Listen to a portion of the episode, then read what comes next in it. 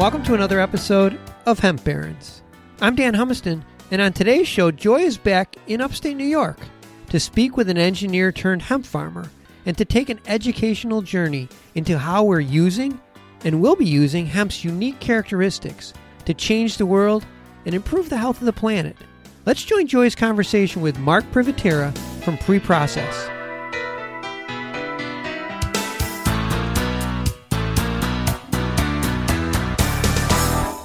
Hello, Mark. Thank you so much for being with us on Hemp Barons today.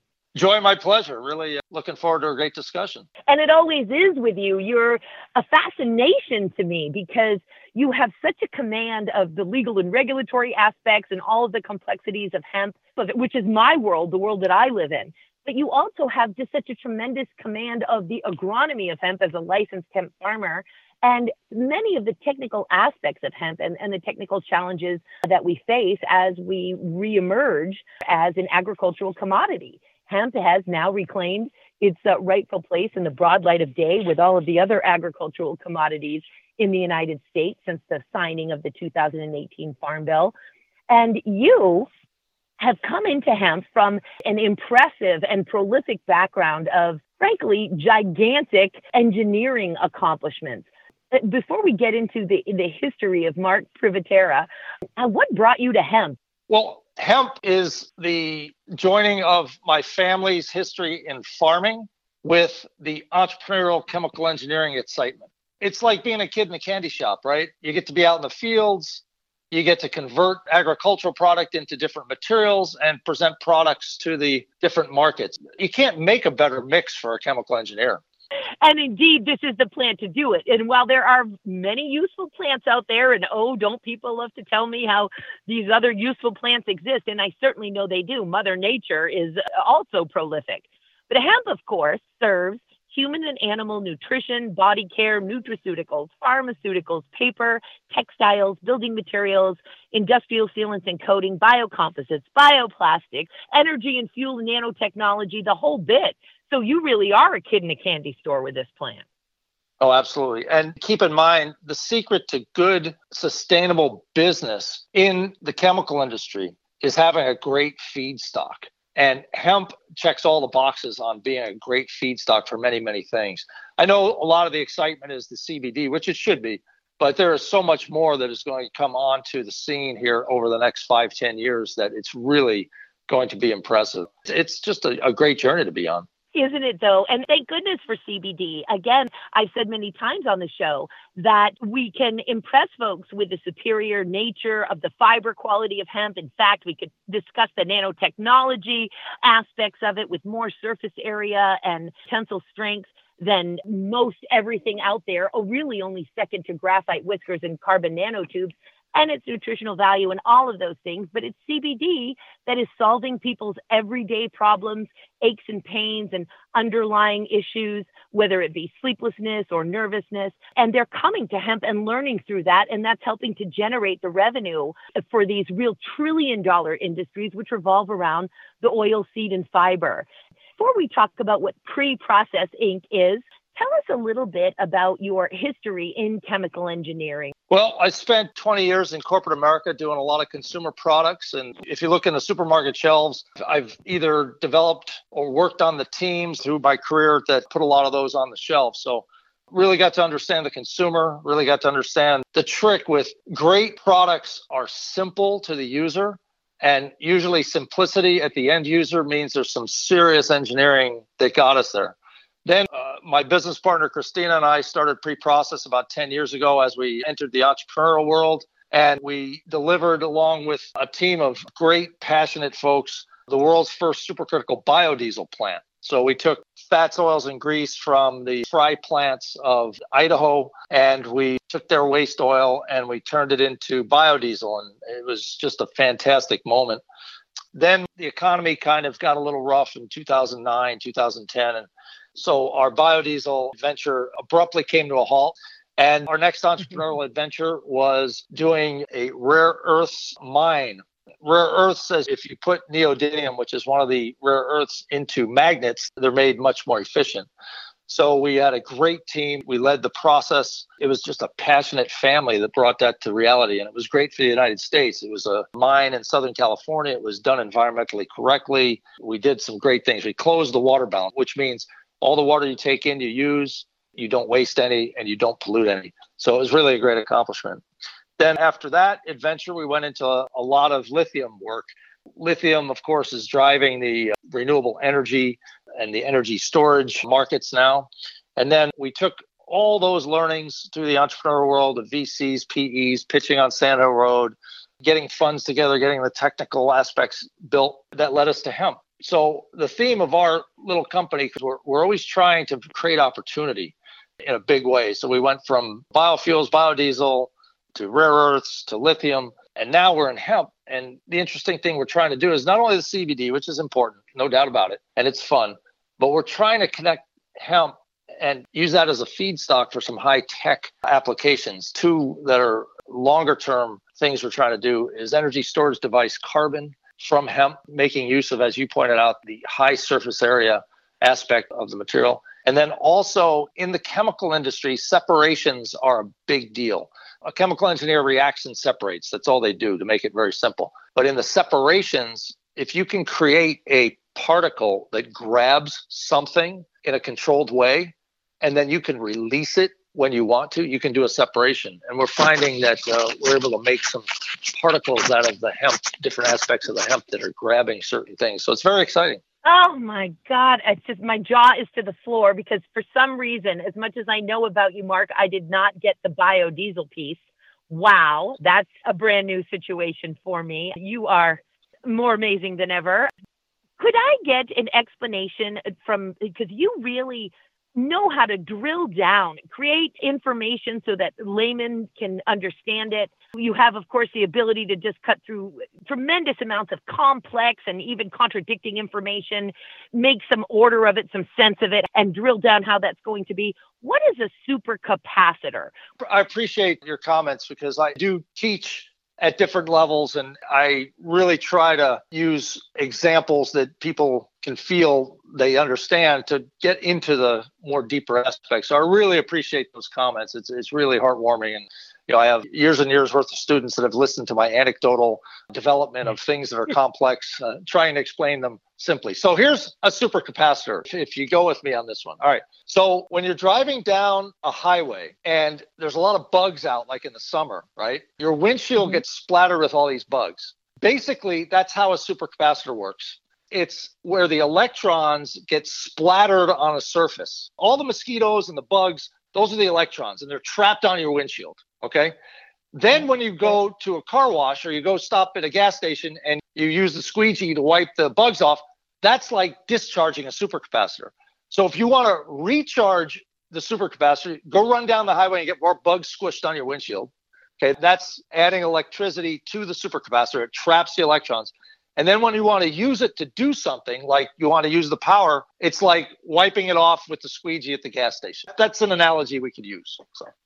Wow. Okay. Okay. I'm stealing this. I will give you credit for it, but I'm stealing this. Keep going, Mark. So, a supercapacitor relative to hemp, carbon has a very high surface area if it's processed a certain way. If you start with a carbon based material, which hemp is, that already has a very open porous structure, when you carbonize the hemp, and then when you add certain processing aids to it, including, let's say, steam, all right, just boiled water. It takes the small particles that are carbonized of the hemp and essentially it treats it like popcorn. Okay, so it puffs it up and it just expands the surface there. So this is what's called steam activated carbon.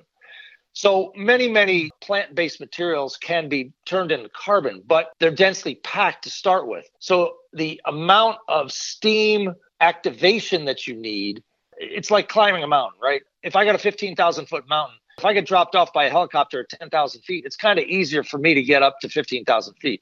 So hemp kind of gets us up the mountain, and the steam activation ah. ends up with a better product. Wow. Okay. I think I might actually get that. Thank you. And this, of course, will empower me to empower audiences as I go across the nation and frankly, all parts of the world here speaking, I think I'll be able to explain that better. This is fantastic. And so let's now take hemp, a practical application. So let's talk about potentially light rails and monorails. What is the connection between the potential for hemp and public transportation in the form of light rails? There's an awful lot of pieces. So you have to look at materials. So hemp fiber can actually be made into what's called a non-woven, a fabric that is just chaotically bonded. Then if you mix it with resins, you make a hard panel. So you can make the light rail car shells out of that material, a hard material. Then you can use that same non-woven with a little bit different bonding to insulate it. And then you could even, if you wanted to, finish it with a hemp-based carpet or finishing or whatnot. And this is done commonly because hemp has the ability to fight off the microbial contamination that can occur in those spaces with light rail. That's just one aspect. Now, on the other aspect, if you take hemp carbon, right, the carbonization I was saying, the mosquitoes are climbing up the mountain. If you take that and you use the carbon from hemp in anodes for the batteries, okay, or if you use that as the supercapacitor electron capture media. So basically, what you have is an insulator, carbon, hemp carbon, and another insulator, and you charge that. You're able to put hemp into the different electrical components on the light rail. So that's what you can do. Then, if you want to go even further with a little bit more refinement and, and, fancy chemical engineering, you can actually put the hemp materials into other applications that all would be valid for light rail, but then also could be valid for other transportation vehicles as well. My God, I just, I'm so grateful that we're interviewing you on the show today because I really, I, first of all, I want the world to know that this is where we're headed, that we've got the Boeings of the world, you know, looking into hemp on the nano scale and all of its potential. And this is truly, I think, where the plant is going. And you're definitely just a fantastic person to deliver this message.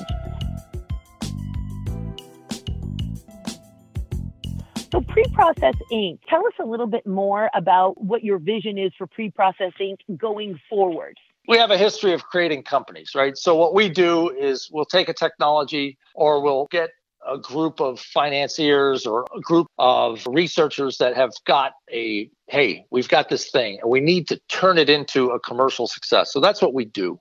So, in the hemp world, what we're trying to do is really research what possible products can we put into the market with a competitive advantage over what's already there?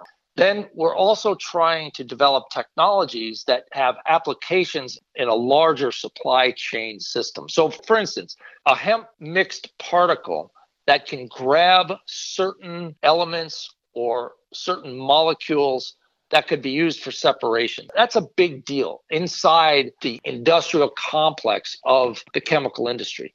What that does is it adds not only renewable aspects that weren't thought of before, but it also adds functionality that might be more interesting than what you can commonly do at the moment. The hemp batteries, whatnot. Another aspect of, oh, hadn't thought of using that hemp carbon. So, what that does is it creates opportunity for folks to grow the biomass. Biomass right now is being used as, as, CBD biomass, but I'm talking about the broader sense biomass, the rest of the plant. If we can get millions of acres of hemp grown in common methods, the grains, the larger mechanized agricultural, and I'm not saying monoculture, and there's nothing wrong with organic and all that, but for industrial materials, this would create opportunities for farmers to rotate hemp into their crop cycle, which is great for the soil and gives them a great market with a product outlet that doesn't have to have them change from an agricultural base to more of a horticultural base. Horticultural base is really the CBD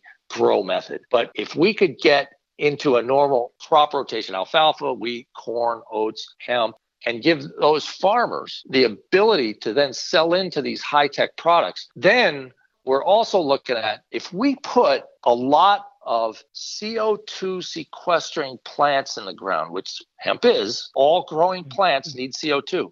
Instead of having to plant 2 trillion trees, which are needed for the mass balance of the earth to save the earth, maybe what we need is just millions and millions of acres of hemp. And we can take that and put it into these high tech products that have a complete supply chain, we're killing two birds with one stone, or we're actually making birds lo- live longer because what we're doing is not only are we using the CO2 in the atmosphere, which any chemical engineer in the world should be concerned about, but hemp sequesters it and it makes it as a product that just easily fits into natural cycle of things. So we're trying to do the ultimate renewable and cyclical agriculture.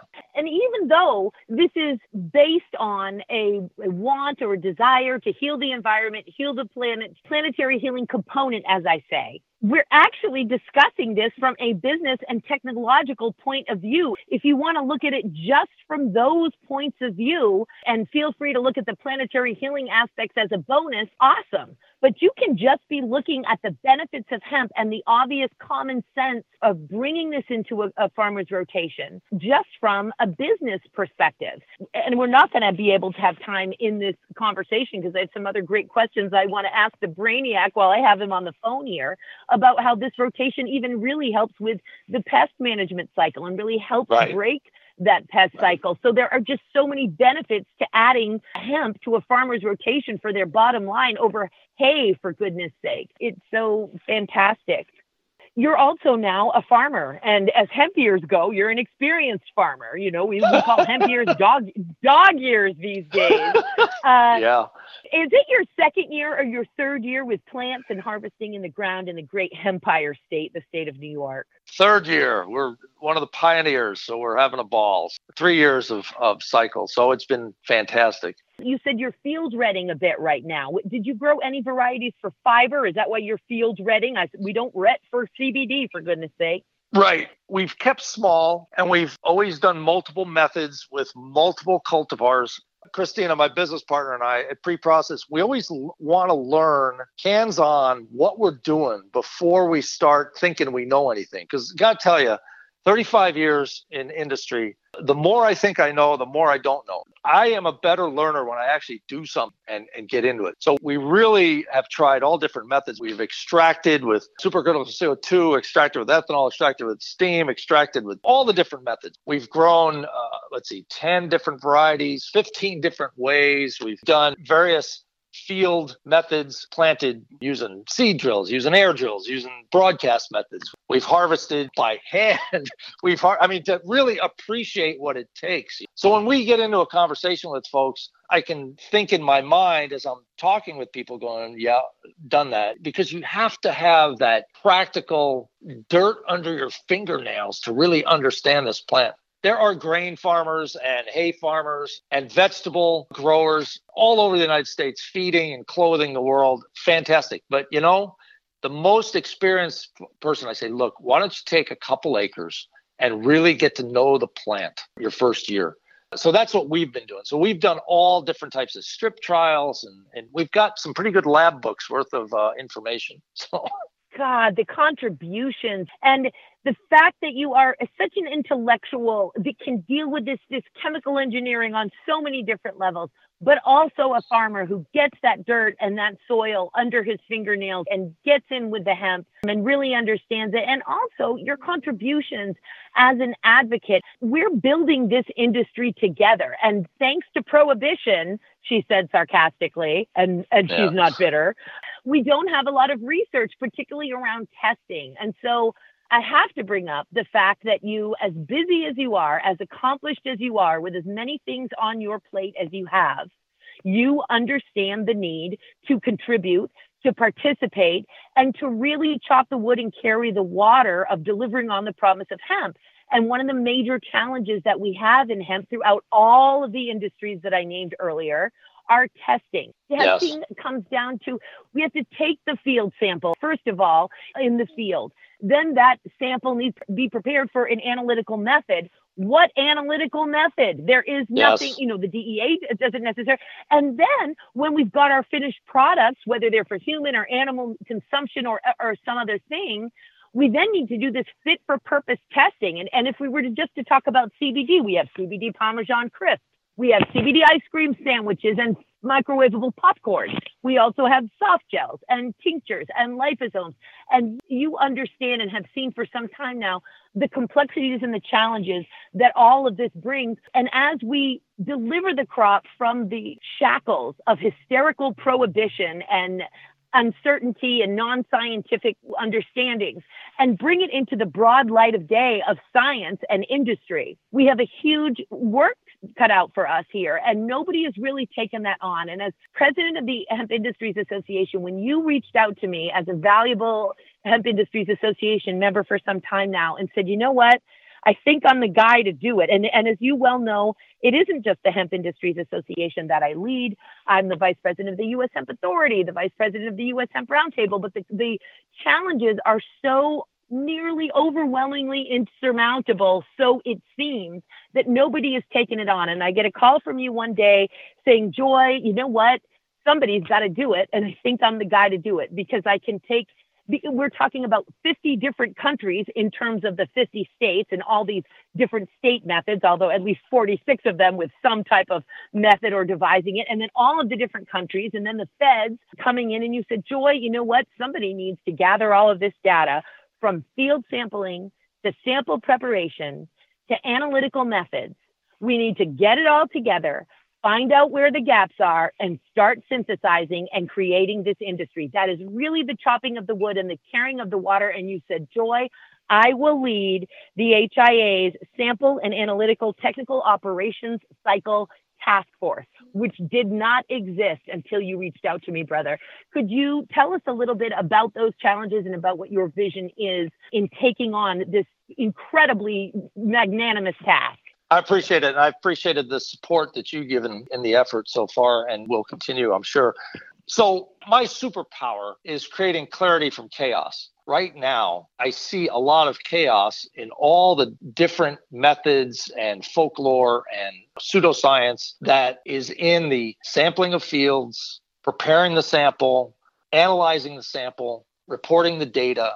And you can't do a complex engineering project without having credible information that's based on factual data. That's just the way it is. Two plus two equals four. You have to have a good confidence that the data you're using doesn't have a variability that puts things in question. And there's a lot of samples being taken now in certain ways that may or may not truthfully reflect what's actually out in the field. And that could be good or bad. Some people might want it, well, I just want one sample that says I'm below 0.3, for instance, for the THC, so they don't have to worry about it, versus is representative of field. Is it actually statistically valid? Are the operators that are doing the sample prep, are the technicians that are doing the, the sample dilutions and, and the running of the analytical machines, are they actually qualified. So it's a big deal. I don't want to lay down a set of rules that binds anybody. We have to have a conversation on we're going to have to have a certain professional level of statistical basis for making the data fact based. There's variability here, but it has to be defined. And there has to be a conversation. We have to bring many people to the table, which is going to be chaos. And since I've run billion dollar projects, which are chaos, I feel very strongly that I have the experience to create clarity from that chaos. It'll take some time, but what a great journey. And like I said, it's my superpower, so I like doing it. Oh man, well, what a blessing you are to the Hemp Industries Association for certain, but to the entire global hemp industries.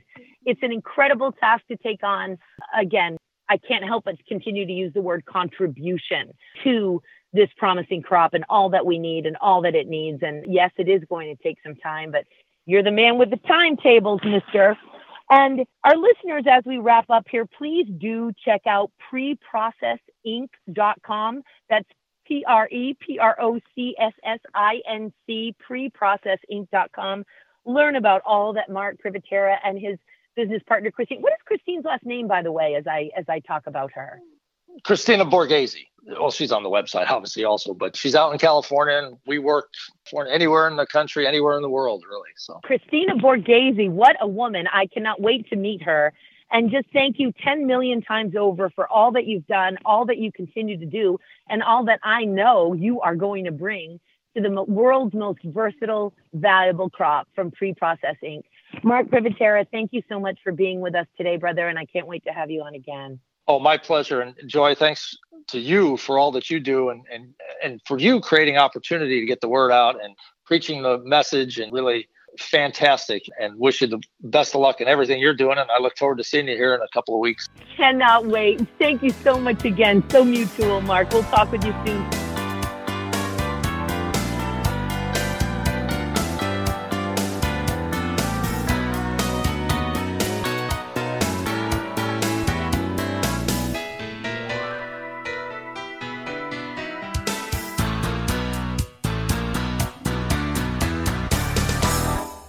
Thanks for listening to today's show.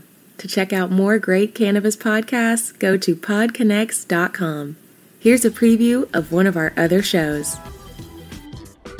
I'm Larry Mishkin, and I'd like to invite you to join Rob Hunt and me on our weekly podcast, The Deadhead Cannabis Show. Each week, we explore the latest cannabis and jam band news and reminisce with other deadheads and jam band lovers about the great musical acts that we've seen and heard. Check out a new episode every Monday.